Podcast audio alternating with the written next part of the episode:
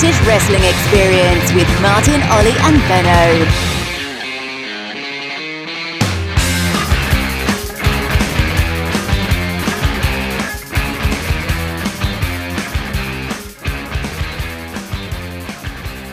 Welcome to episode 18 of the British Wrestling Experience on postwrestling.com. I'm your host Martin Bushby and joining me are Ollie Court and Richard Benson, aka Benno. And Ollie, you were you were away last time around. Uh, get up to anything nice? You went away for the weekend, didn't you? yeah, um, I went to uh, watch a play. In fact, um, instead of going to see Tomohiro Ishii, uh, I went to sit, go see uh, Macbeth, which was very fun um, up in Stratford. And wow. then went down to Wales for a bit, hung out, had some cats on my lap. Good fun. Yeah. Very cultured. kind of wrestling related. and um, since then, been catching up on stuff. Obviously, Wrestle WrestleRama was uh, somewhere near the top of my list, which we'll be talking about in a minute. Well, I mean, it'd be remiss of me not to talk about uh, one of the biggest indie shows to happen in a long while. Uh, did both of you guys catch All In? I know you did, Benno. What were your overall uh, thoughts of, of one of the biggest indie shows that's happened in a long time? Can't believe it was a real thing that happened still. Yeah, it was crazy. Yeah, I stayed up live to watch it and kind of they kept my attention the whole way through, which you can't always say about uh, late night WWE pay per views these days. But yeah, just what an achievement. It's just the fact that you can have a show that had uh, Cody Rhodes versus Nick Aldis on it, and I'm kind of standing in my living room jumping up and down for a match with Magnus in it. That's how important they made it. Um, yeah, incredible, just and, and, an awesome card as well with great matches too. Shame there weren't a couple more British guys on there. Uh, but yeah, uh, they really delivered, and it made me excited about the prospect of a of an all into. Did you uh, manage to catch it, Ollie? I have not seen it yet, no. So I can't really comment on the matches, but yeah, certainly a, an achievement um, to be proud of for those guys. Um, having that crazy atmosphere, that crazy environment in such a big building for something non WWE related in America is uh, something we haven't seen in a long time. So you know, spirit of independence runs high in them in their blood. Well, um, something that um, I've only managed to match. Uh, I've been so busy this week. I've managed to watch a couple of matches, and someone who got the biggest pop on the on the card was uh, Marty Scurll. And I know he's uh, big in America, but and then he was obviously on the poster for the uh, MSG show they're running next year. And Benno, it seems Marty's like you know one of the biggest indie names out there at the minute, doesn't it? Mm it's kind of the, the benefit of being on the Young Bucks YouTube show, isn't it? Being on being the elite. Just when he first started on that show, and he was just like kind of a. I think yeah, yeah, obviously he had his Ring of Honor contract, but like, yeah, the difference between then and him being a bit star and now being, he is just he was really over in that building and yeah, he's one of the bigger indie stars out there. It's kind of crazy. He's kind of he's turned it. He just relies on his shtick now, really, doesn't he? A lot. Mm. This on All In, he tried to do an Okada match, and it went long, which was the big problem with the pay per view altogether. So he's been, and pardon the pun, a bit of a villain since the time because uh, yeah, they had to cut time off the main event because he went so long trying to prove he can still do a serious wrestler match. But he had all his catchphrases and the the whole villain character is just unbelievably over with that crowd. So yeah, what a rebranding since the days he was Party Marty. Well, it's crazy that he's. Uh, I don't. I can't even remember the last time he appeared on a UK show. I remember he had that uh, great match with uh, Rey Mysterio at uh, Rev Pro the other year, and then obviously um, he stopped appearing for Progress because of the whole Ring of Honor thing. But yeah, I can't even remember the last time he appeared in the UK. Can you, Ollie? I, I think uh, he's buttering his bread where uh, the paycheck will be the highest, um, and more power to him. He's played his cards exceptionally well, but yeah, unlike Ospreay and Zack Sabre Jr., who've been making almost surprisingly regular appearances, more mm. regular than I think we would have expected this time last year. It seemed Scurll has flown away, um, flapping his wings uh, more towards America and obviously Japan with New Japan.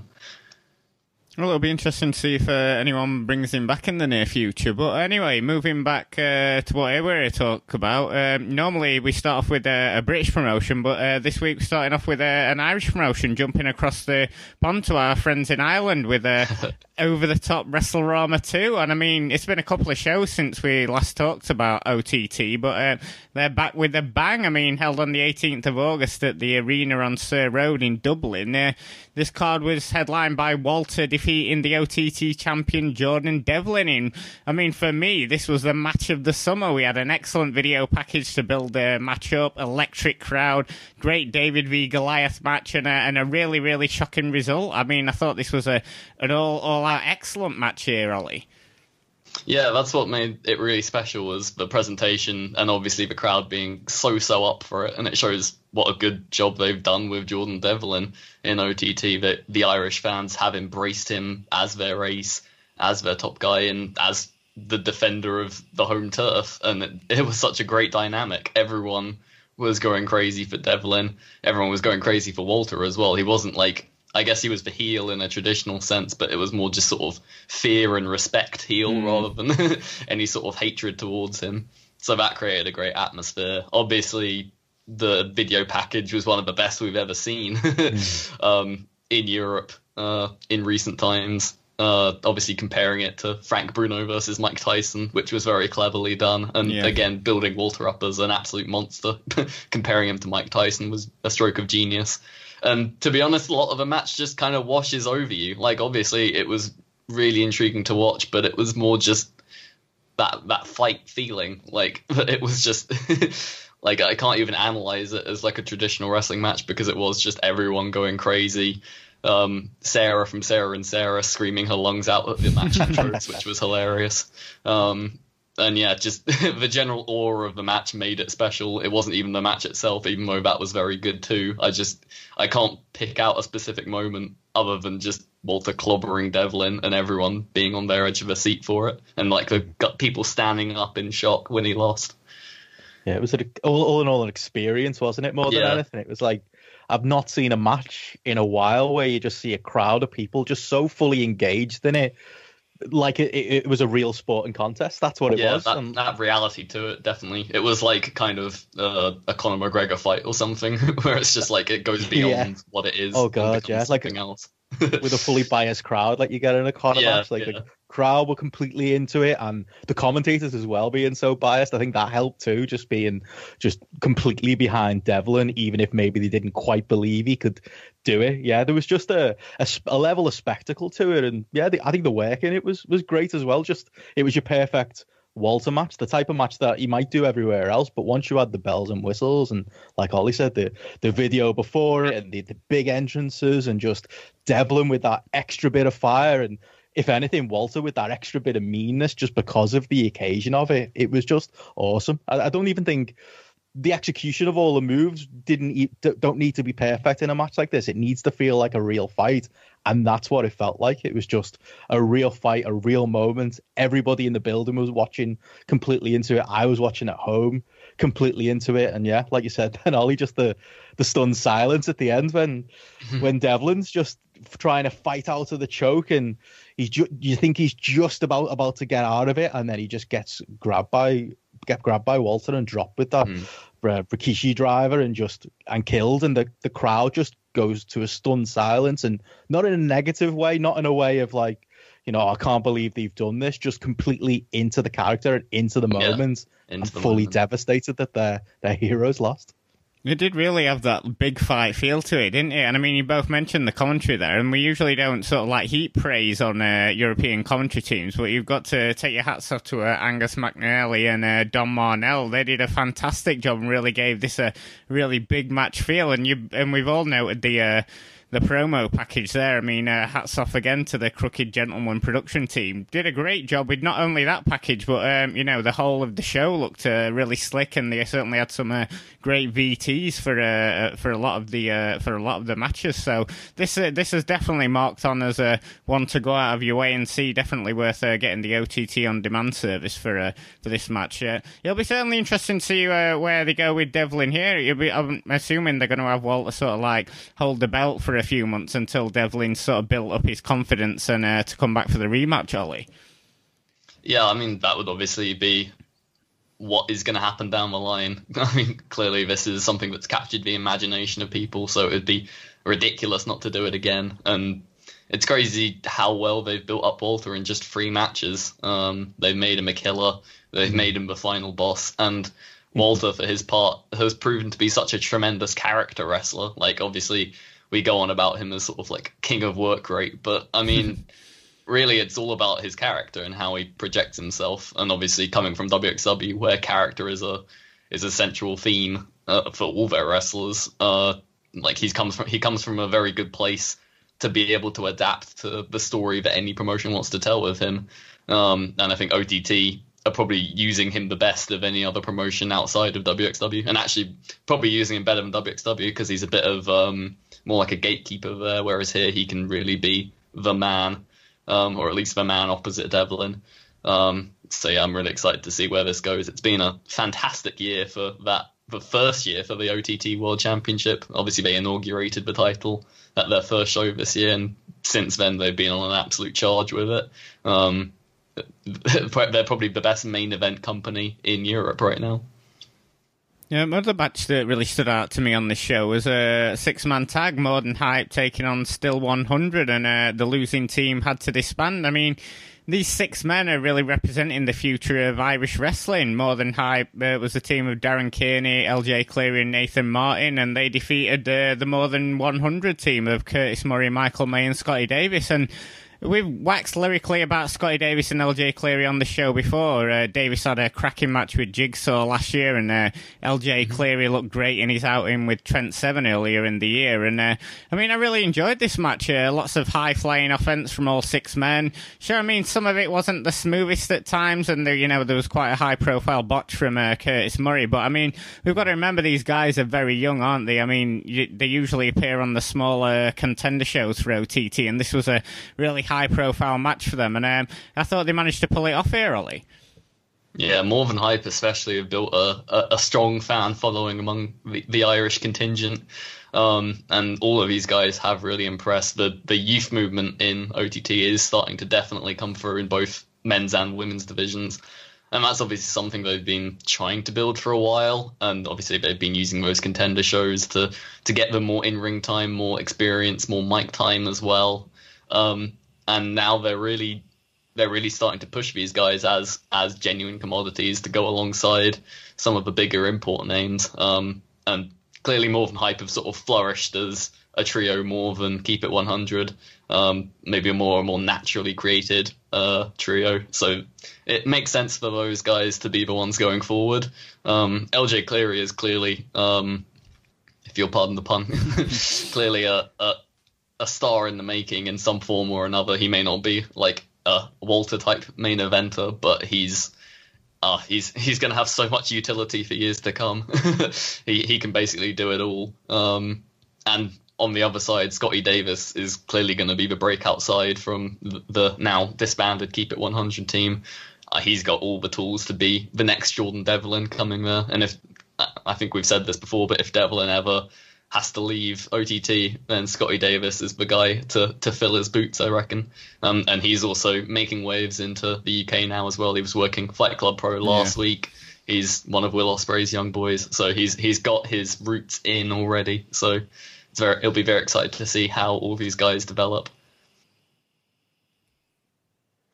Any thoughts on uh, what Ollie's just said there, Benno? I mean, uh, are you a fan of uh, any of these six guys?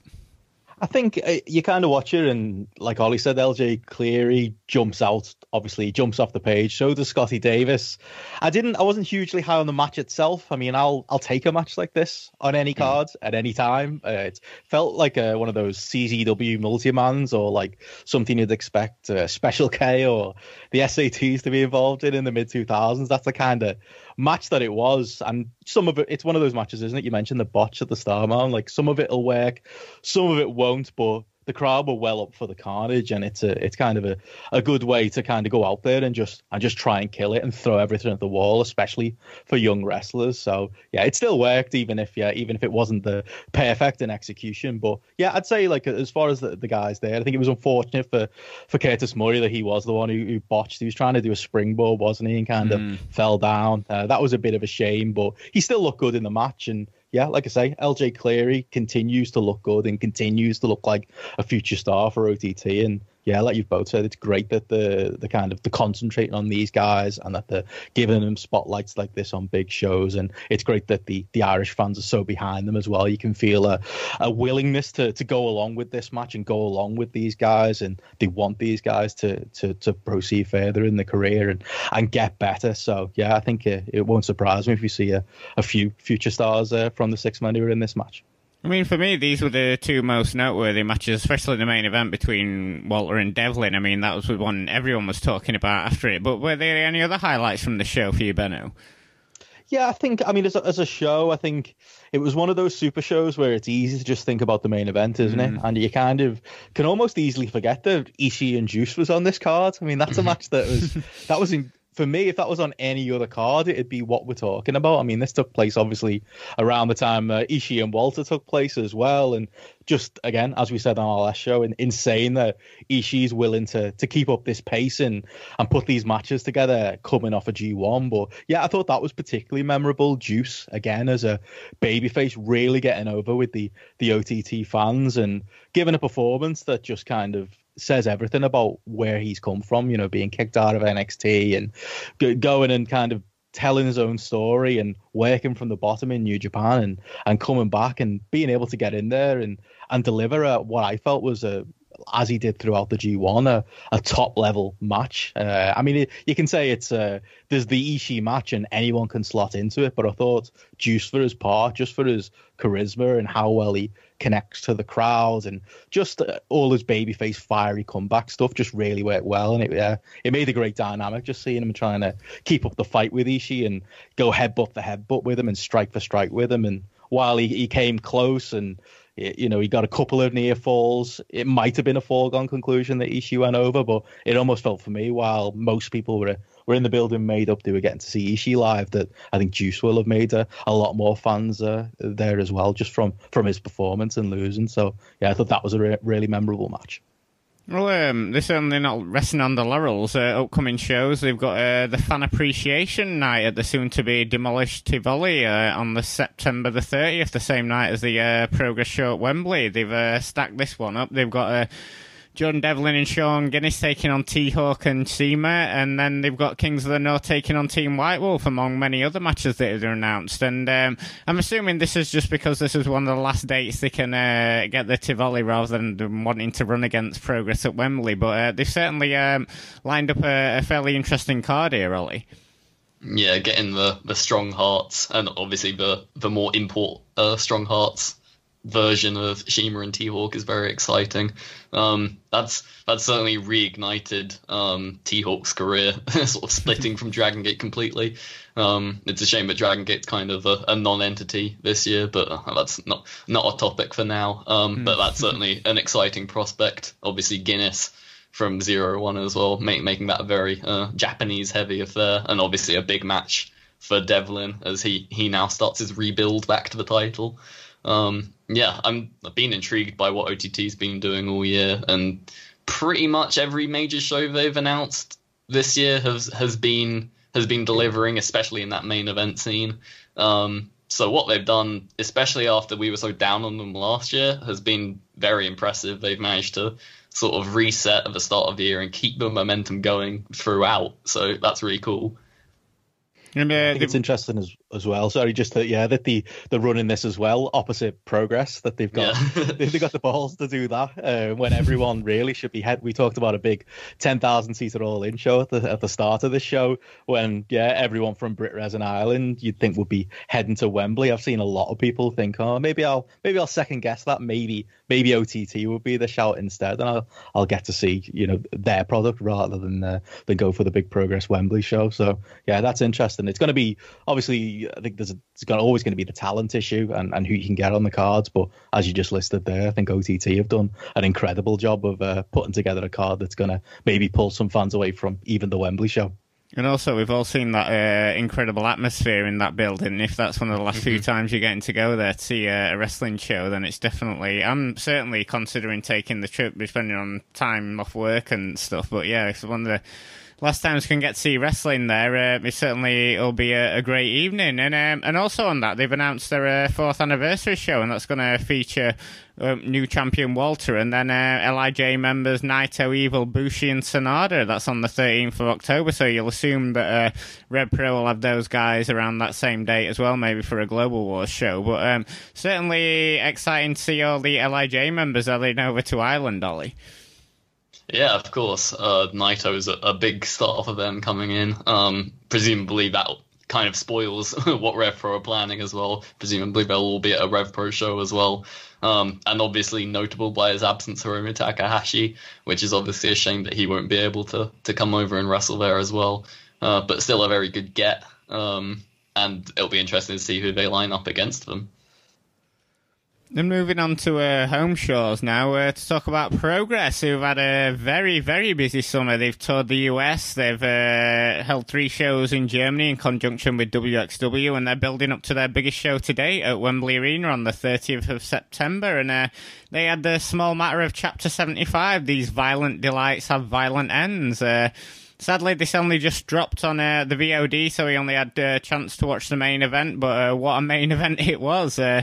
Will Ospreay taking on Jimmy Havoc. I mean, this uh, this is supposedly the last match between these two, uh, two out of three falls match with special guest referee Paul Robinson, and this must be one of the biggest and best feuds in recent British wrestling history. I mean, nothing in nothing Progress has done has come close to matching the rivalry between these two. Uh, you know, from plucky underdog Ospreay chasing the title against evil overlord Jimmy Havoc to now worldwide star Ospreay coming back to face his old rival one more time. I mean, the dynamic between these two has uh, completely flipped on its head. Ospreay coming out for this match to a, a chorus of boos, and uh, Jimmy Havoc being treated as a hometown hero. And um, I mean, this match they they went all out, didn't they? Using weapons galore, some insane table spots and chairs thrown in there. Paul Robinson getting heavily involved, especially in the finish, and uh, Ospreay picking up the final victory over Havoc here, and. Uh,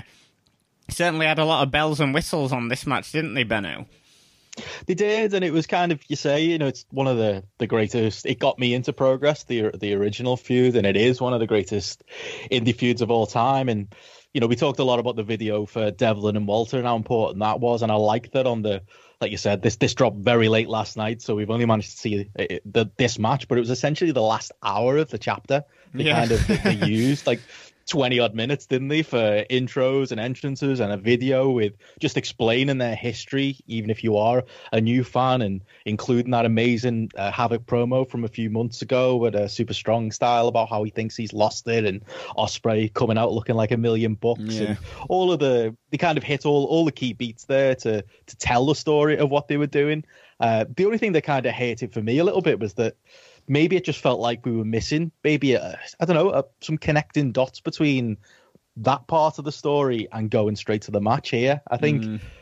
a, a, big part of it, I think probably this chapter would have been the go home, wouldn't it, for Wembley, where they do in the one last big angle because I, mean, I think it needed that. I think it it was it was amazing. It was awesome. I really enjoyed the violence of it, but it did feel a little bit like a an epilogue to the story rather than a real part of the story. It just felt a little bit like we we were missing a step and a little bit like it wasn't like they had know, to rush feel, it. Yeah, yeah, we had yeah. to go straight to it, and it didn't feel like it. I don't know, it didn't feel as hated or as heated. You know, the, the hatred wasn't there. Uh, it didn't feel for me like it, it, could have been with just a little bit, I don't know, a bit more time to tell a story. And I know that's that's not their fault. That's that's New Japan's fault. Just yeah, I didn't think. I mean, they did that loser leaves match last year, and I'd have them around the same level. Whereas I kind of think for a big blow off, I would have. I don't know. It was just I can't fault the wrestlers for effort because the big mm. spots were all there. The big crowd reactions were all there for the big big spots and the big violence. I just I don't know. I don't know if you'd agree. I found it a little bit plodding between the big spots. Yeah. Um, it just didn't feel like say like the the hate was there. I didn't feel as engrossed as as I thought I would be. Yeah, I think obviously they had those two uh, really good like promos that uh, Havoc and Ospreay did leading into this match, but I think, like you said, a, a bit more build up to the final match, and maybe if it had taken place on on the biggest stage at Wembley, it might have, uh, you know, add that extra thing to it because obviously it wasn't as good as the uh, chapter 20 match where uh, Ospreay finally beat Havoc but um, certainly like you said a, a, very very good match but yeah it did feel like it was missing something and it didn't seem like the, the, the crowd were loud for it but not as loud as they could have been that's interesting, isn't it, as well? Because I all I'd heard from live reports, people had said to me directly how loud it was in there, and I just didn't feel it on the VOD. Like I say, apart from when the big spots happened, people came alive. It just felt, I don't know, yeah, there were dull moments in, in between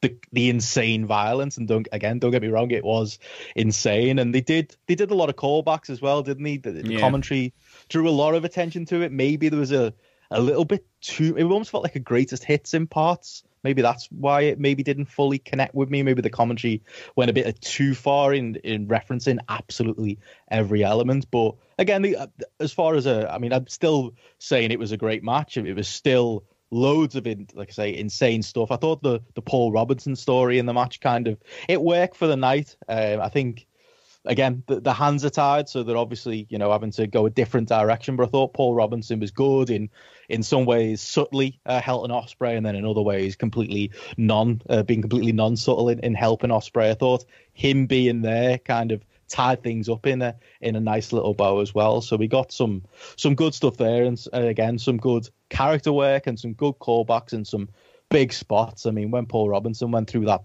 table on the outside after Ospreay chased him round, the table exploded. That was insane. When Havoc did the uh, the Canadian Destroyer DDT, whatever it's called, through the table off the balcony, and they kind of bounced off the table. Um, again, I don't want to do down those spots and those big moments because they certainly were there. I just think, yeah, maybe my expectations are really high with how much I, yeah. I connected to this feud in the past that maybe, yeah, it didn't, something about it just didn't 100% feel right for me. What did you think to the reactions they both got? Because obviously Ospreay, uh, Havoc's, you know, regular on Progress, and then Ospreay comes in and out, um, you know, depending on what he's got going on in other promotions. And obviously he was quite roundly booed, weren't he, compared to Havoc, who was like, you know, the uh, hometown hero.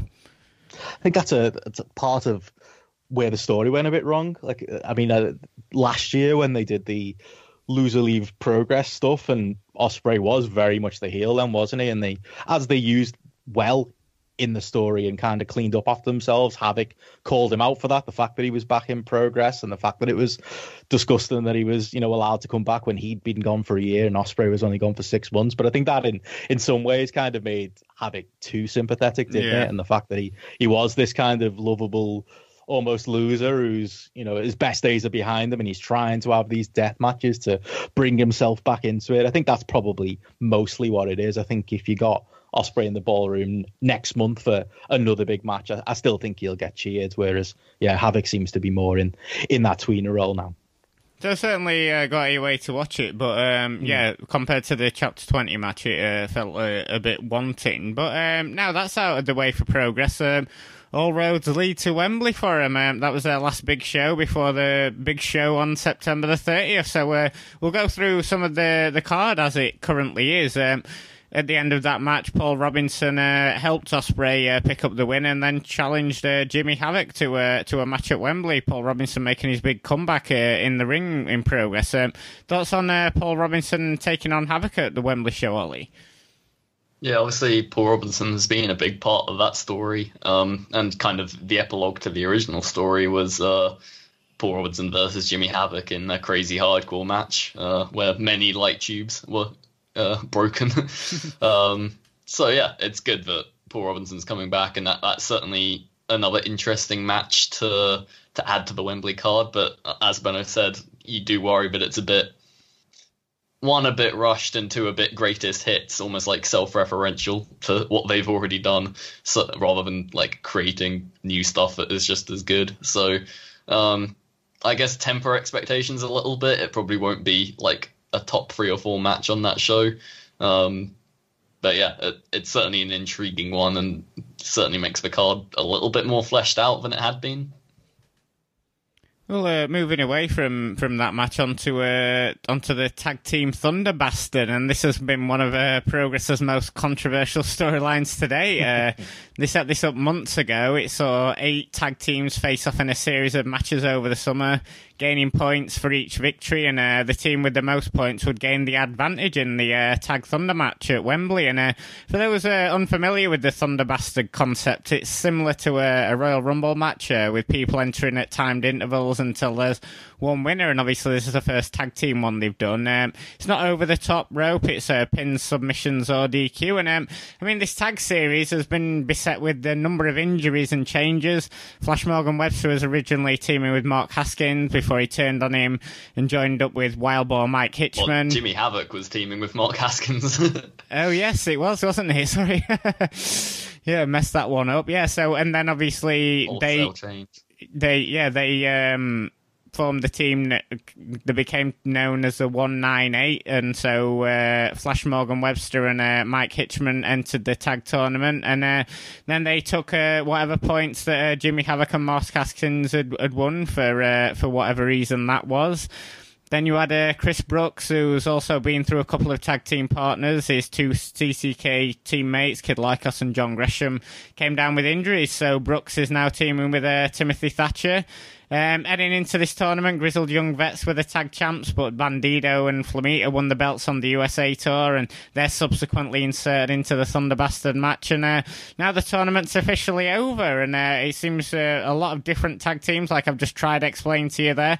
Um, it, we're not all with the original teams that were uh, in the tournament when it first started, but um, here's how, how, how it's uh, fleshed out in the end. We've got. Bandido and Flamita entering first as the tag champs. Uh, we've got Sexy Star, David Starr, and uh, Jack Sexsmith entering second. They only got two points.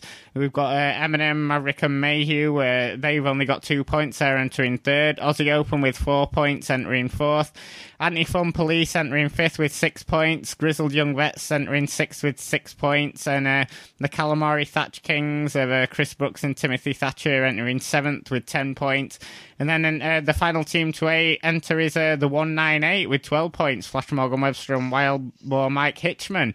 I mean, the way I've tried to explain there, there is, as you can see, this has been a very convoluted and uh, confusing thing as it's come over the summer. But uh, we seem to have finally come to the end of it here, and actually, um, it seems like it, it, might be a decent match after all, Benno. well done, mate. You did well. yeah, I mean, if anyone listening doesn't get it already, that's how complicated this entire thing is and it's all to get to a Thunderbastard match. It's just like yeah, why? I two mean, minute entry before someone else. okay, and then Bandido and Flamita, as Martin just said, they're just they're just waltzing in. They're just going to be part of it now. It's just, yeah, the whole thing makes no sense. I mean, they've tried, they put a graphic up on Twitter, and they've done the best to make it work, but.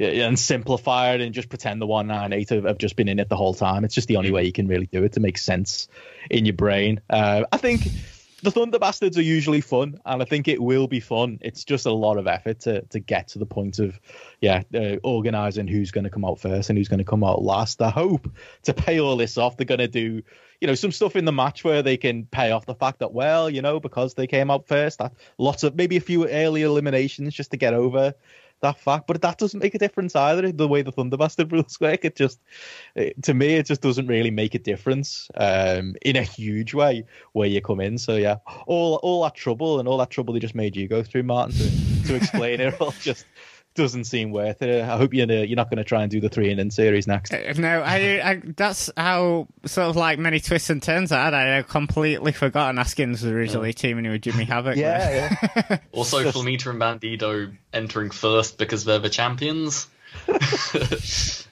yeah, I thought okay. that was a bit random. Yeah. I mean, I get that it's because the 198 are heels and they need to come out last because they're heels, but uh, yeah, it's lobotomy booking. So moving away from that, after my uh, epic Ben Hur of an explanation for that match, we've uh, got a match that has no explanation whatsoever. We've got uh, Matt Riddle having his uh, last ever indie match at Wembley, facing off against Mark Haskins. Benno, I mean, uh, we were sort of wondering who was going to take Matt Riddle on in this match, and it seems uh, Haskins didn't have anything to do, so they matched him against Riddle. I never explain is the gimmick with Haskins, so I suppose it works.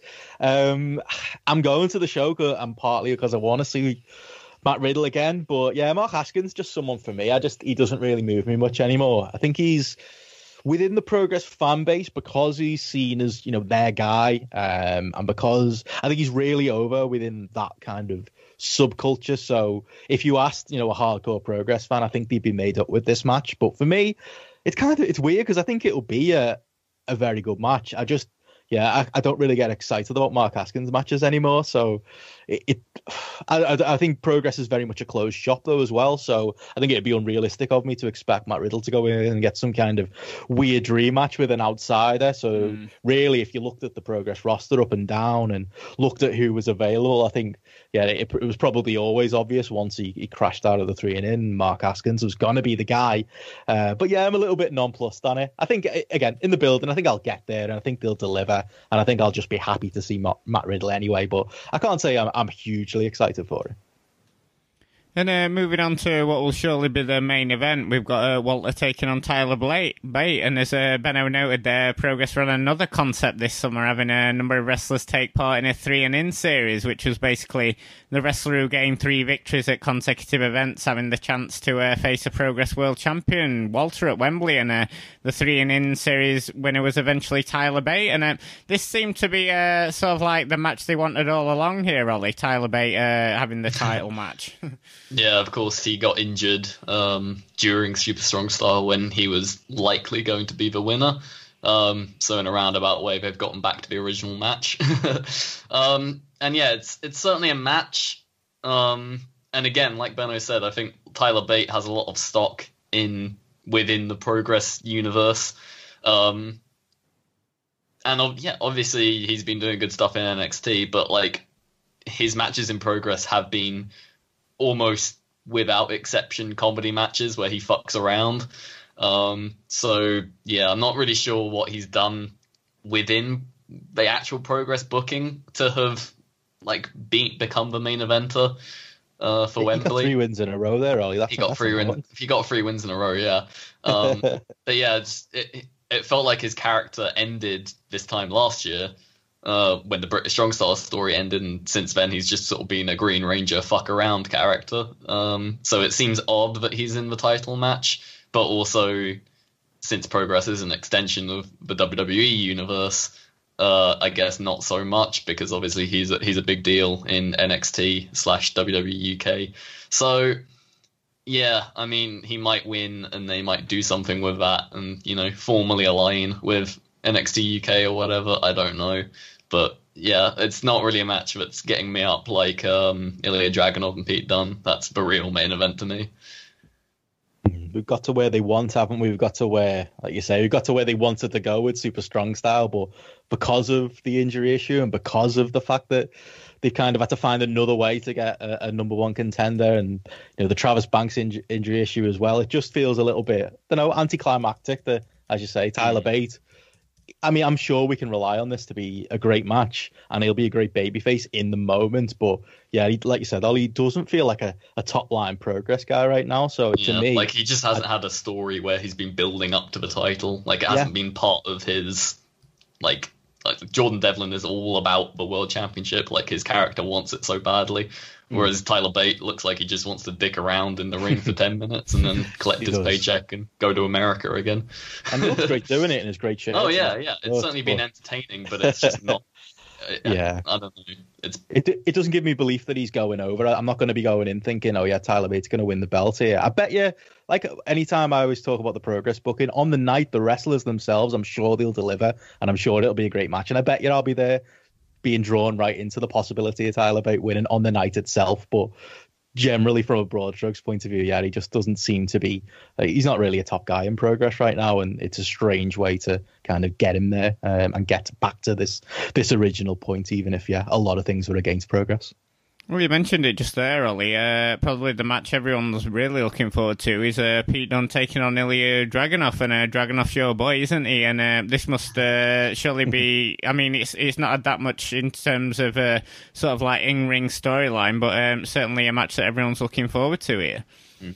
Well, it's been the best built match on the show. Um, not through matches, but through the Christian Jakobi promos and they've crafted a very fun, um, like old territory character there with uh, uh, Jakobi being the hype man for Dra- his his man Dragunov. Like it's very um, you know, harkens back to the territory days. Obviously, I wasn't alive during then. I haven't studied them deeply, so I can't think of a, a comparison. But I'm sure it did happen. You know, Dragunov is the the invading guy going for the top guy in this territory, and he's got you know a, a Weasley heel manager who represents you know his neck of the woods. Um, it's it's really well crafted, um, and it does feel like a collision of worlds. Um, both companies have actually done a, a, pretty good job of hyping it up, so it, it, it, feels like something you can follow through both Progress and WXW, and it sort of encourages that Progress versus WXW feeling, which I, I like. Progress sort of leaning into their image as a promotion is always good. They're always very good at sort of playing up to what people think they are. Um, so uh, from from that sort of tribalistic aspect, this match works too. Um, yeah, so it's a it's going to be a collision. Um, Dragunov is such an exciting wrestler and a big time wrestler as well. He he thrives in the big matches. Um, and this and BOLA will hopefully be the first step towards a more international recognition for him because he is sort of hidden. Like WXW has risen up in the last year and a half, but it is still far be- far beneath Progress's international recognition. So him getting to be the real main event of a Progress show, the biggest Progress show ever, um, will surely do wonders for him. Hmm. I just hope they capitalize on that as well. The fact that yeah, it's okay right now. It's invading wrestler versus you know it's company versus company, but when the dust has settled, he's got to stick around in progress, oh, hasn't he? Because he could he could offer something so fresh to their main event scene. Um, yeah, hopefully the fact that he's gotten over so quickly, and they probably are going to have the match of the night on Wembley. Um, he'll be a made man in progress. So yeah, let's hope that uh, he can go some way to maybe freshening things up at the uh, the top end of their cards. Uh, Wembley will also see the culmination of the months long feud between Eddie Dennis and Mark Andrews. And I mean, they started the year with a lot of steam. Eddie being out injured and attacking Andrews wherever he could at wrestling shows and at gigs for Andrews band junior. But for me, I mean, this lost a bit of steam when uh, Dennis came back from injury. And uh, and sort of like he was wrestling a bit more, and then it sort of like the story was obviously dragged out because we wanted to see this one at Wembley. But it, even though it's lost a bit of steam, um, it's still quite an exciting matchup uh, for this card, Ollie. Yeah, it's still the second most interesting match to me, but as you say, it has definitely lost steam.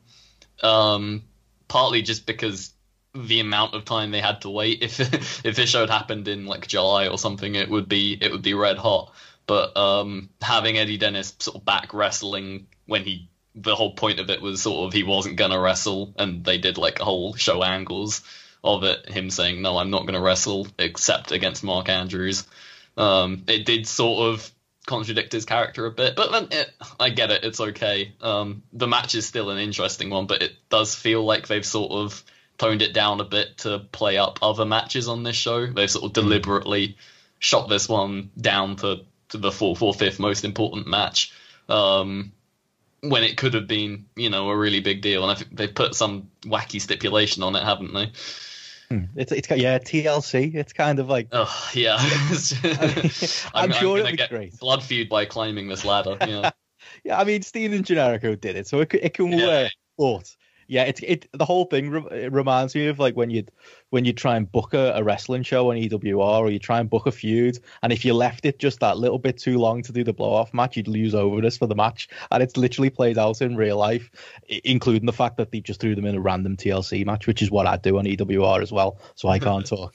But yeah, it's kind of I would have done it though. I would have. I think they did the right thing, waiting throughout the Eddie Dennis injury, and then when he was back not blowing it off on a chapter show and waiting for the big Wembley card. I think they paid the price a little bit for that. Like you say, it has lost some steam, but I, I do think it was the right decision, and I'm still hyped for it. I'm still excited. Yeah, again, once the match starts, it should be. Yeah. Oh, they're going to kill, okay. kill it, aren't they? They're going to kill themselves and kill each other. Yeah. Uh, and I think it will be a really memorable spectacle on the match, even if it is an odd gimmick to go with. And uh, the final match that they look to be setting up for Wembley is uh, nothing set in stone for this yet, but uh, the women's title match. Millie McKenzie recently won a number one contenders match to face champion Jinny at Wembley, and uh, I would imagine some other parts uh, are going to be added to this one. Um, we're not going to see a straight up Millie v Jinny match, are we, Ollie? I think with uh, all the other women in progress, we might see like a three way or a four way, maybe. Well, yeah, the other Spice Girls are obviously gonna get involved. Uh, that seems inevitable because they've built heavily the House of Couture and they're kind of their main characters. Um, I think it might stay a singles, but maybe um, with hefty interference or even like a, a, red shoes throwing them out halfway through spot, um, something like that. And yeah, it's uh, a really, I was just gonna say it's a really boring singles match, so I hope it doesn't. But I mean, I, I sound ungrateful saying it's a boring singles match because I'm sort of sure they'll they'll give a good match as well. But yeah, just yeah, I'd be some I'd be surprised if they if they don't come up with something clever in the booking or or do something else uh, with it rather than just the straight match. I guess we'll see. Yeah, we'll see. I mean, I think uh, even though I was leaning more towards it being a three or a four I think Ollie might be right there. It's some like a match with tons of interference in, and maybe some uh, people changing their allegiances. But um, yeah, like you said, we'll have to wait and see. And so that's the Wembley card so far. I mean, uh, what else can we see being added to this? I mean, it holds 10k. I mean, how many do you think are, are going to be there on the night, Benno? It's a big, it's a good question. Yeah, they're not going to do all in numbers, are they? Uh, it's not happening at this point. I think combination of the injuries and the booking going in, and it's hard to call because the people in kind of the circles I travel in and the broader hardcore indie wrestling fan base doesn't seem as hot on progress, but they've got that that red, they've got that fan base who will travel and who will go to their shows no matter what.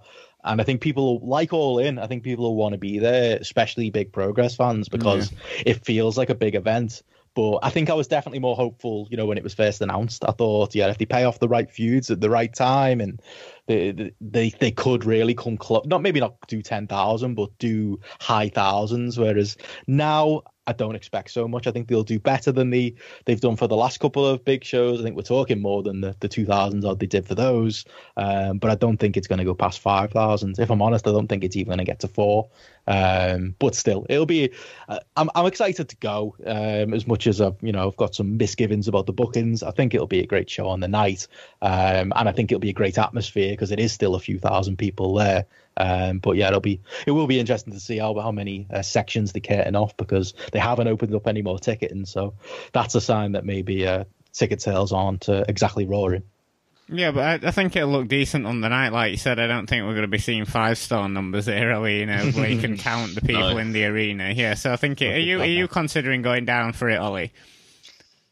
I don't think so. Um, just because you know it'll it will be really busy. It will be you know, it'll be a lot, I guess. I do prefer kind of the more intimate um, wrestling shows, or at least where I can sort of corner myself off in like those big arenas. Like it is a little bit exposing, and there's a lot going on. People standing up always and obscuring your view. Um, yeah, I'm not. I'm not. Yeah, I'm not sure. I'm into that kind of indie wrestling. I guess like large scale. I, I do like my smaller venues and a bit more characteristic, a bit more rustic. I don't know if that just makes me a hipster. I think so. Yeah. Some breaking news here that Toni Storm's uh, been declared fit to come back on uh, for the Wembley show. So that women's uh, match is going to be a three-way: Millie McKenzie, Jinny, and, and Toni Storm. yeah. You're absolutely correct, Martin. oh, Martin was right, Folder. Well done, mate. And I also just realised we missed off the uh, the small matter of the Doug Williams v uh, Trent Seven Atlas oh, title match. That'll certainly be an interesting, won't it, Ollie? Yeah, that, I, the Trent Seven promo leading up to that was a very good promo, um, and it, it is a match with a certain amount of heart towards it. So I'm glad that at least Trent gets to do something relevant and not like weird and comedic on the show. Um, and yeah, it'll probably be Doug Williams' last match for Progress um, yeah, it's certainly an interesting addition and like something with actual like meaning and heart to it, and not just sort of throwing shit out there and seeing what sticks, which is which is good. There's enough matches on the show that have actually got like a definitive frame to them that um, you know it, it it almost guarantees to be a good show or at least a, a satisfying one in terms of story. What are your thoughts on this Doug Williams uh, run that he's been having, Benno? This sort of like one last hurrah that he's been having in progress.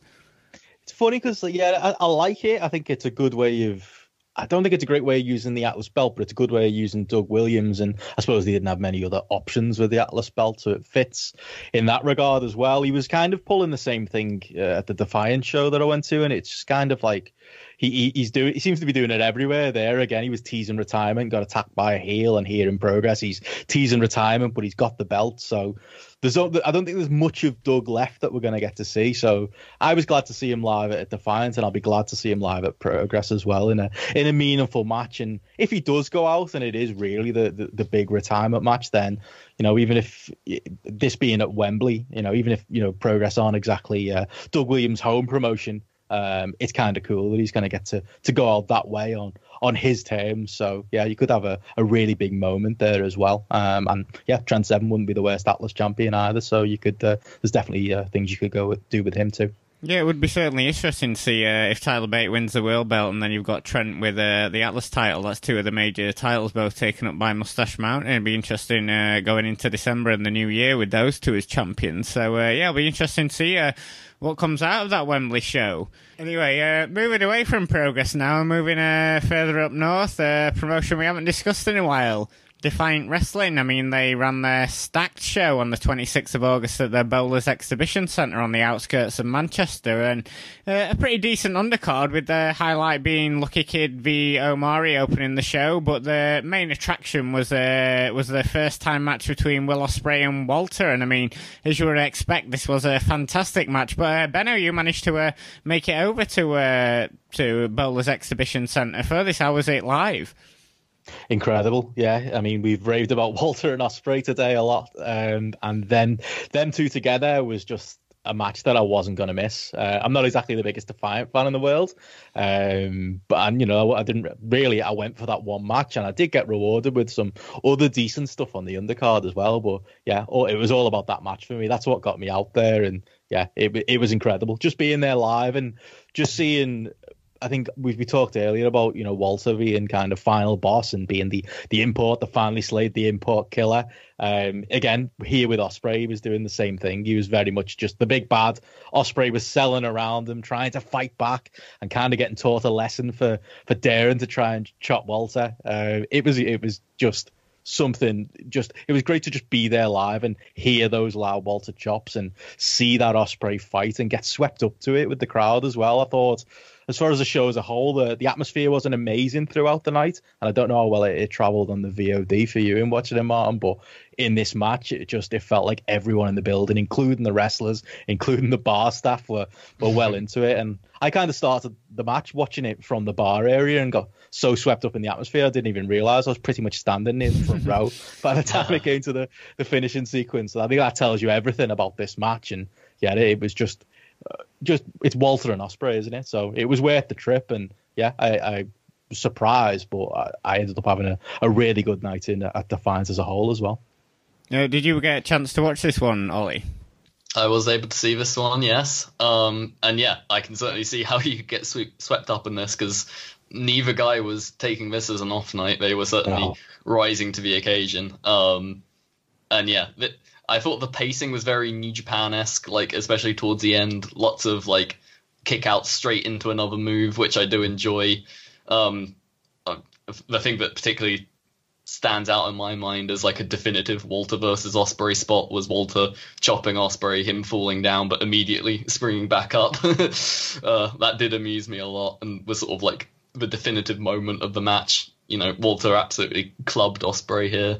Um, and it, it certainly went at a pace, which I did really enjoy. Um, yeah, like I am a little bit annoyed that Defiant are the ones who got here first. I know, yeah. It's like a race, without a story. yeah, yeah. It was a race to get to this match, and Defiant got there first. That's just there. You would have yeah. thought some Rev Pro would have done it. It's surprising, isn't it?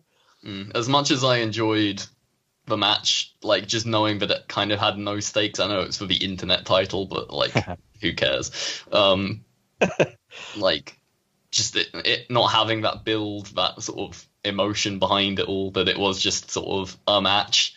It, it it was definitely obvious. It was definitely sort of stark throughout it that like even though they were fighting hard, it just it felt like it wasn't for anything and it was just sort of happening. But I get that, like, especially in the live atmosphere, Walter's, the sound of Walter's chops, even on the VOD, were kind of crushing. They clearly mic'd it up well. Um, yeah. He didn't do a million yeah. of them either, did he? It was kind no, of like it's just the ones spots. that he did were, yeah, like he, he may have only thrown like three or four, but you felt them, and um, that, that's sort of the best Walter. So yeah, very good match, but just disappointing that it didn't have any weight behind it. I guess hopefully they do get a chance to have a more involved, thorough match than that. And um, I mean, Benno, you know, they're the um, Defiant aren't your favourite promotion to watch, uh, but I think they've uh, flown somewhat under the radar this year. I think they've had a had a sneaky, decent year. They had that great Rumble style show earlier in this year that we talked about before, and then um, I saw a great Walter v Banks v Sabre Junior match in May, which was uh, which was cracking, and then and then there's this show here. So I think um, obviously there's still some stink on them from the What Culture days, but I think they've had a, a fairly decent a decent showing this year. Um, you know, they're having uh, these uh, big matches for the main events if some of the undercards are somewhat somewhat wanting. So yeah, I've, enjoyed Defiant so far this year. So it'll be interesting to see what uh, they'll come up with since they're bringing their loaded YouTube tapings back in December. So uh, interesting to see what they'll do for those weekly shows. And uh, moving on to uh, something we've not done before, we've got a competition for Wrestling MediaCon, which is a huge two day event taking place this weekend as of recording the show on the 8th and 9th of September at the Bowlers Exhibition Centre. Features a whole host of wrestling related events. Uh, got shows from Rev Pro, Impact Wrestling, NGW, and Defiant. And on top of that, they're also we're going to be hosting a number of live podcast panels. The first ever MediaCon Hall of Fame with entrance Dave Meltzer and Finn Martin, among others. And uh, going to be there doing a live show with Pat Patterson and uh, and tons more. So it certainly seems like they've stacked this, uh, stacked these two days to the gills, and uh, they've kindly offered up two general admission tickets to our listeners. And we held a Twitter competition this week, and Benno, you put the entrance into the randomizer three thousand, and if you could uh, announce the winner for us, please. Yeah, the randomizer 3000, aka the Google random number generator. Uh, yeah, thanks. Yeah, thanks to everyone who's entered. We had loads of entries, didn't we? So yeah, I've uh, put put us into the random generator, and we come out at number 44 which is Ranger Neville at I am NJT14. So congratulations to you, uh, Mr. or Mrs. Ranger Neville. I'll uh, I'll send a direct message to you and uh, arrange you getting the tickets, and you should see me there as well. It's uh, it should be a fun weekend. There's plenty of stuff going on there. So yeah, congratulations, and yeah, looking forward to the weekend myself. Yeah, for those unlucky enough to win tickets, check out Wrestling Media con.com for more info. And uh, yeah, I'm going to be heading down there as well for the uh, Rev Pro Super J Cup show. So uh, certainly an exciting weekend. Should and congratulations on uh, on winning those two tickets. And moving on now, uh, I mean, there's lots of TV news this week. Uh, we discussed about Rev Pro's TV taping last time around, and uh, the station they will air on was announced recently. They're going to air on Free Sports, uh, the channel that had previously had the ill-fated five-star wrestling, and and I mean, it was a bit of a disappointment, got to be honest, compared to some of the channels we were originally speculating about last time. We were talking about network television. Um, but I mean, they're, they're, well branded on Sky, nestled in the planner with the rest of the sports channels. They've certainly got slick production for the rest of the shows um, that they show, such as ice hockey and rugby. And uh, it'll be great to see Rev Pro with some production values behind them. And uh, in ring product will certainly be leaps and bounds ahead of five star. And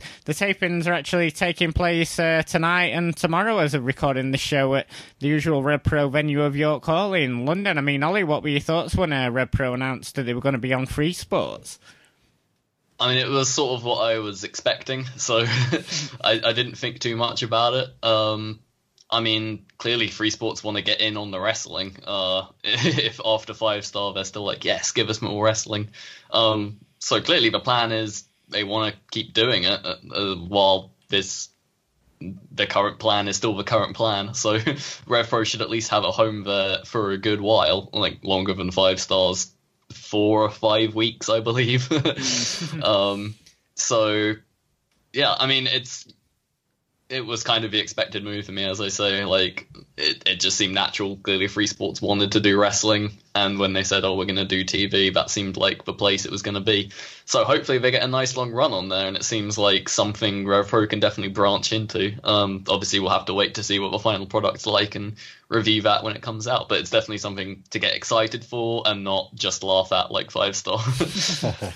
yeah, it certainly looks good, doesn't it? From the the photos that are coming out today, I think. Mm Rev Pro's production, I railed on on our last show. It's among the worst in British wrestling. It's great that, like you said, they've got a, a proper production TV company behind it because I've never seen York Hall for wrestling look so good. Uh, but yeah, I think that I was kind of disappointed as well. I think maybe it's the fact that we all built it up in our head. Maybe I should have been more realistic like Ollie and thought, yeah, it was always going to be free sports. Uh, we all had the crazy ideas of it being on Channel 4 or, yeah. or something like that. But it wasn't happening, was it? No. Um, but free sports is like like uh, Andy Quildan keeps saying, it's it's everywhere. You can get it on Sky, you can get it on, on Virgin Media, you can get it on Freeview. And I think a lot of it depends on the time slot and a lot of it depends on how long the shows are as well. Let's just hope they're not going, like we said, the three hours live like uh, Five Star did. Hopefully, we've mm. we've learned the lessons of the past, and mm. uh, and Rev Pro are going to be delivering maybe more of a solid one hour product or something they've, along those lines. They've also gotten in with uh, World of Sport happening so soon. Like I, I can probably market this to my mother and father, get them to watch this, having you know introduced them to the concept of wrestling on TV with World of Sport. I can hit them with the good stuff now. That's uh, well. At least I'll have two viewers there. Well, three, Ollie and his parents. Um, but um, I mean, Rev Pro weren't the only UK promotion announcing they had a slot on TV. Preston City Wrestling announced that they will have a weekly show on Saturday nights at 11 p.m. on the Fight Network, and Fight Network have recently shown up on the Showcase channel on Sky, uh, taking over the channel's programming from 9 p.m. every night, showing things like Impact and a few other uh, American wrestling promotion. And uh, PCW's first show was screened last Saturday, and it seems uh, not a chance to watch it yet, but it seems uh, highlights from previous cards rather than a program just filmed for TV. It seems like this is going to be a, a number of matches from uh, a variety of PCW shows here, Benno. Yeah, this is kind of what I was worried. I don't know when when companies say they've got TV. Okay, great. They're they're on TV. They're on Fight Network UK or previous overlords. Cool. Um, but yeah, it, it is kind of just matches thrown together. I believe the Road to Glory, uh, Matt Riddle, Zack Sabre Jr. match I was live at uh, earlier in the year was on their show this week, and yeah, I mean it's cool that those matches as are, are on TV, but it does feel like it's like when uh, promotions used to get TV and be on the wrestling channel. It'd just be a one-hour block of, of random matches. Uh, I can't see myself uh, watching this. Uh, I don't think there's a, a, way to watch it online anyway. It is very much a you've got to watch it live as it happens on TV or or Sky Plus it as well. But cool for PCW. They're a very character-driven promotion, so a lot of their their big characters that they've got there, the likes of Matthew Brooks and Tal Bannum, those kind of guys, will probably come across really well on TV. Plus, big matches like Zack Sabre Jr. and Matt Riddle are on TV as well. So yeah, I don't think it, it's going to make a huge change to, to their business, but still a, a, a nice little thing to have. Yeah, exactly. And um, the final bit of uh, TV wrestling we've got, uh, World of Sport, episodes five and six have uh, aired since we last recorded, and uh, the main talking points uh, from these episodes was the uh, culmination of the tag team tournament with Kip Sabian and Iestyn Rees facing off against Nathan Cruz and Adam Maxted in the finals. And uh, Sabian and Rees picked up the win and uh, and the tag belts. Pretty decent match actually. I, I, quite enjoyed it. And after the loss, of course, Nathan Cruz turned on his tag team partner, so um, should be expecting a match between those two in uh, in the coming weeks. And uh, other notable items: Rampage defended the WAS title. Crater continues to dominate, and uh, Martin Kirby and Joe Hendry continued their feud with a submissions match of all things. I mean, pretty decent match there, but um, I've never have uh, Martin Kirby down as a submission guy. Obviously, Joe Hendry, uh, well known for his uh, Commonwealth wrestling exploits, but yeah, Kirby didn't never struck me as a submission guy. But um, the time of the show has changed from 5 p.m. to 4:30, and this seems to have badly affected the ratings. Benno. Yeah, it's kind of like they've dropped down again. I mean, I think the fact that it's gone to half four rather than it's just been cancelled outright, we should probably take that as a positive. you know, they could have moved it. I think it's something to do with their their six o'clock programming starting up again as we get into the winter season. So the news got moved earlier, and therefore ITV got moved. Uh, well, the sport got moved earlier. Um, but yeah, we, maybe it, the fact that they moved it earlier and didn't outright move it elsewhere it is a good sign. Uh, but yeah, they they did not do great. 0.4 million uh, for that show, uh, which when you compare it, I mean that's even less than less than half of uh, of what they did for the original pilot. And in recent weeks they've had a bit of a bump back up to uh, 0.6 million and 0.7 million which definitely a, a, lot better than a couple of the earlier weeks, but not a great sign uh, that people haven't followed it to the new time slot. But I guess it, it, these things are going to fluctuate, so I guess we'll see next week uh, how they do and whether yeah all this. All, I mean, the tag, like you said, the tag team stuff paying off. I actually thought was really good. Some of the best stuff they've done on, on World of Sport has been the tag team stuff. So yeah, maybe that'll pay off. Maybe people will come tune in to see Justin Sysum and you know get his big title shot. Uh, but not the greatest sign from a ratings point of view. But again, maybe somewhat cold comfort that uh, that ITV are, sticking with them, and I think we're gonna we are gonna last the ten episodes on a uh, ITV Saturday night, even if it is a different time slot. Well, in the midst of this, they announced they'll be doing a World of Sport tour in January, nine dates, starting in Southampton on the 18th of January and ending on the 3rd of February. York Hall in London. Um, Ollie, I mean, this is a this is certainly interesting considering what Benno's just told us about the ratings that they're going to be doing a World of Sport tour in January.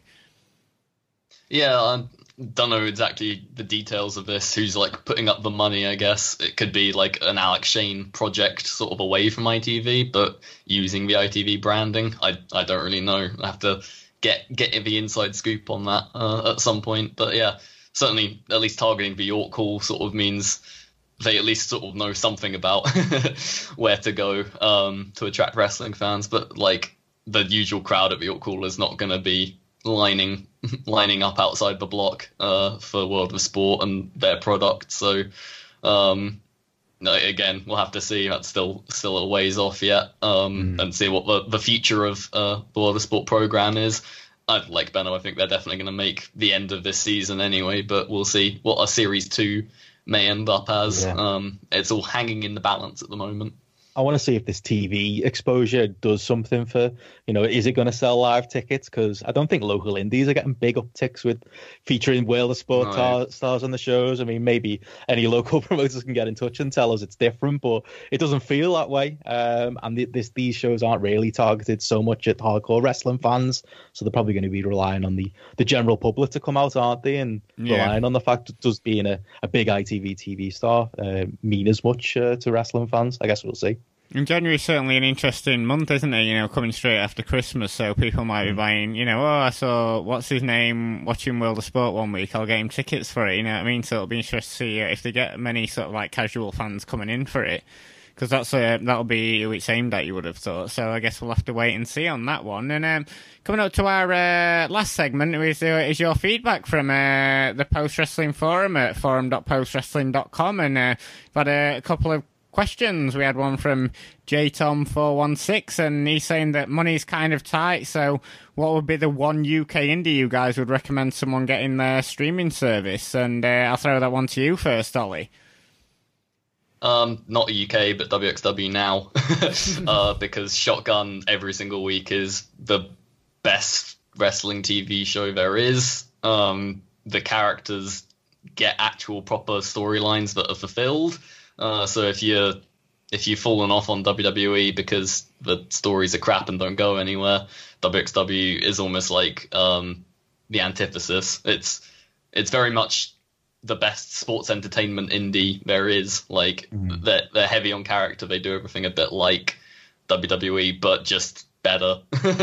and you'll have a bunch of new favorites and can impress all your friends who only know UK guys by telling them about Dirty Dragon and Killer Kelly and uh, Rise and Lucky Kid. Hmm, I think I'd back all up on that as well. Yeah, I think that'd be a good choice. But I think if you if you want to see WXW, maybe you think ah, I just wouldn't watch Shotgun every week. You should, but if you wouldn't, you can get high. If you know, and the the questioner asked about money being an issue. I've just thought if you if you're struggling for money, get Highspots because you can watch the big WXW shows there, yeah. and you can get all the other stuff Highspots offer like PWG and international indie, indies too. So from a money saving point of view, you could definitely do that as well. I think Very true. Pro, from a money saving point of view, Progress is a good choice as well. I know I've railed on the bucket a little bit today, but there's still all of their classic shows are up there and there. Another one where you buy their VOD and you also get you know select stuff from other companies as yeah, well. Yeah, you can so go through to... from chapter one if you haven't seen the early chapters. You can see exactly. them all, binge watch them. yeah, that's worthwhile too. So yeah, you could uh, save some money that way. Yeah, well, there's either Highspots or is it uh, that Pro Wrestling Network, which is like seems to be a pivot share sort of like bit where they've got a, a bit of everything in. Is what? Sorry.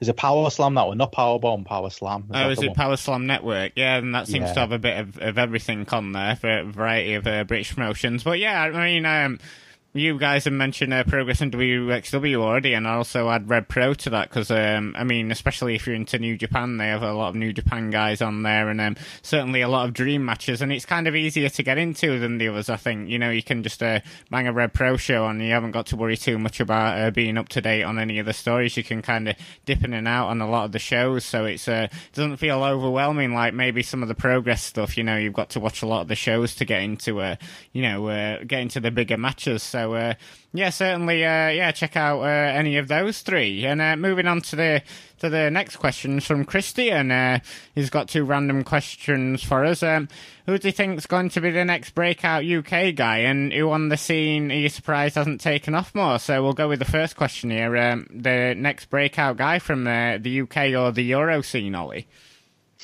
Again, not UK, but um, from WXW, from Bremen, actually. Uh, the King of Smoke style Bobby Gunns. Uh, this time last year, you know, he he was making some noise in WXW, but I don't, no one really had penciled him in to sort of break out in the way that he has.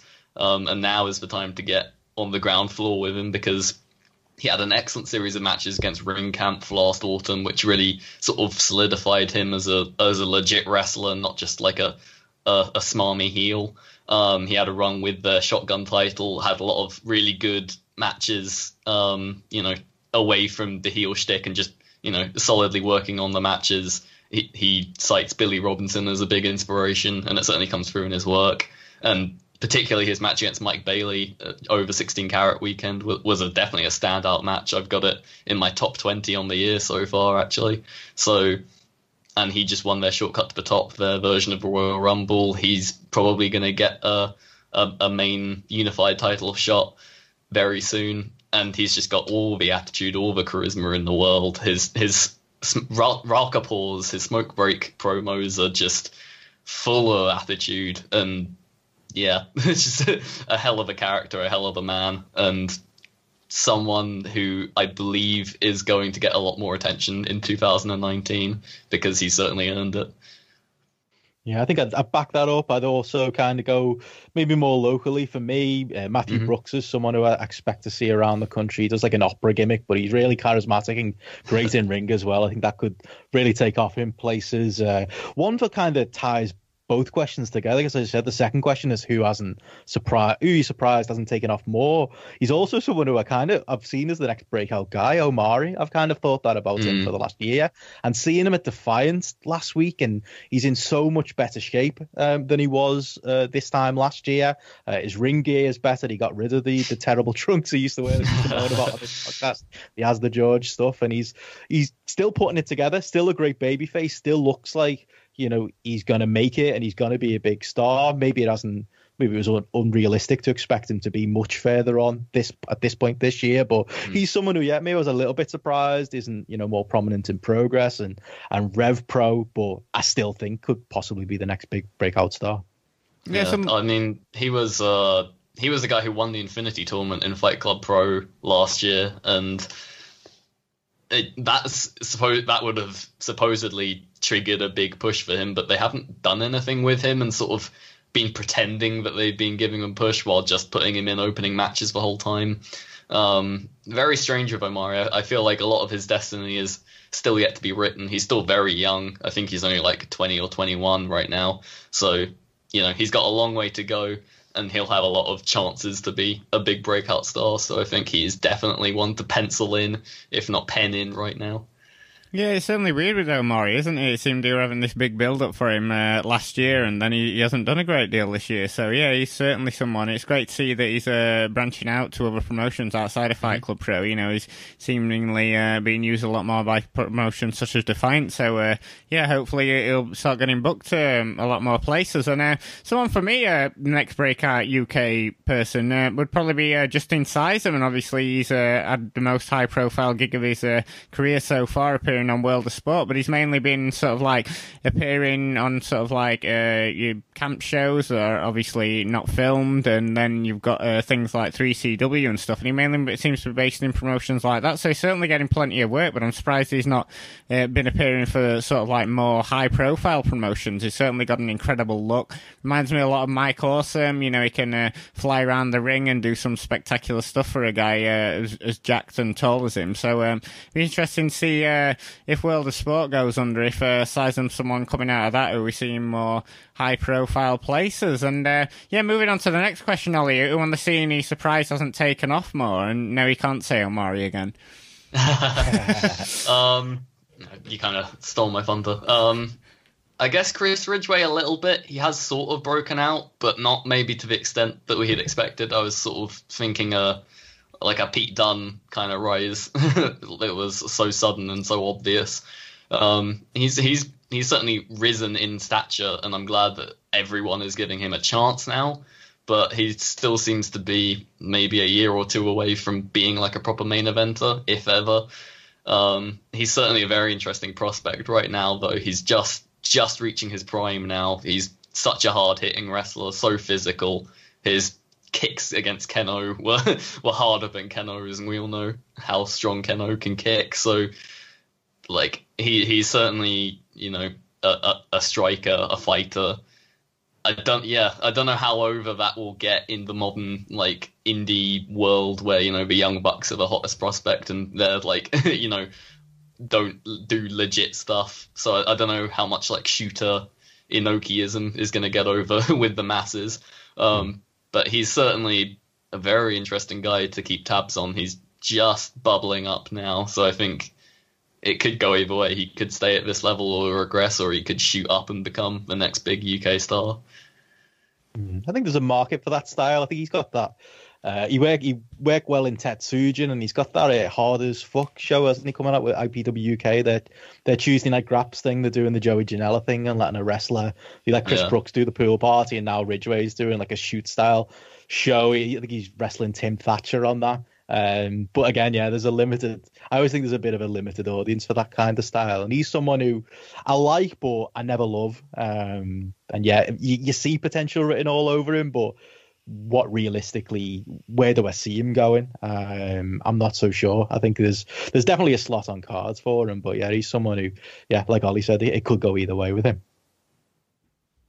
Uh, for me, uh, it's someone um, who we've seen on ITV as well. It seems to be both my picks have come from World of Sport. Uh, but Kip Sabian, I know he's not been around for that long, but he's, he's certainly got, he's great on the mic. He's certainly got the attitude, um, you know, and he's, he's a perfect heel, you know, someone that you really love to hate and um, certainly decent in the ring. And I'm surprised because he's been around for a couple of years now that we've uh, not seen him in more high profile places. Perhaps uh, Real Do now he's getting more traction, um, you know, with this tag team he's got with uh, Iestyn Rees. So, uh, yeah, he's someone that immediately sprung to mind when I read that question. But Ridgeway is certainly someone who seems to always be on the cusp of doing big things, and then he might disappear for a while and then and then come back. So hopefully this will be uh, where we start seeing him in, in more and more stuff. So yeah, they're they're the only two that sprung to mind for me. Is there anybody else uh, that you thought of, Benno?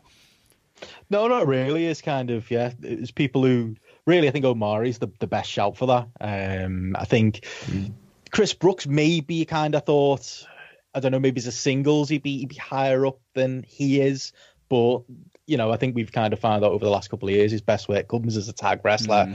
I don't see him headlining anywhere soon, but then again, you know Rev Pro have got the their eggs in his basket, so you know maybe that could happen for him over the next year or so. I think I think maybe people expected him to develop a little bit quicker than he has, uh, but he's still certainly over, and he's still certainly selling loads of t-shirts at the merch stand. So it's not exactly a, a disaster for him if he if he stays at this point for the, the next couple of years. Now, I think the the benefit of having everyone so young in Brit Wres is that even if they haven't, you know, broken out straight away, they've still got a long time before they've missed the boat completely. like, you know, Omari's only like, as I say, 21 or something. So, I mean, he's got loads of time to, you know, find his feet as a big star. Like, it's it's not all over for him just because he missed like the the infinity opportunity. Like, there's opportunities abound in BritWres, and as people leave, there'll be there'll be more main event slots opening up. So I think it's just a, a natural cycle, and I don't think anyone who hasn't risen up just yet won't ever. Like, you never know. And uh, yeah, thanks for your questions there. And uh, be sure to head over to postwrestling.com, check out all the rest of the shows. Uh, John Wai, Braden, and Davey all headed over to Chicago for All In, so there's plenty of uh, All In talk and uh, and their experiences from doing the live show at Starcast over the weekend. So be sure to check those out. And of course, the Post Wrestling Forum, you can leave us your feedback uh, for this week's show and any questions you might have, so like Christian did this week. And thanks for listening. We'll be back on the 19th of September and uh, talking about all the latest from uh, British, Irish, and German wrestling scenes.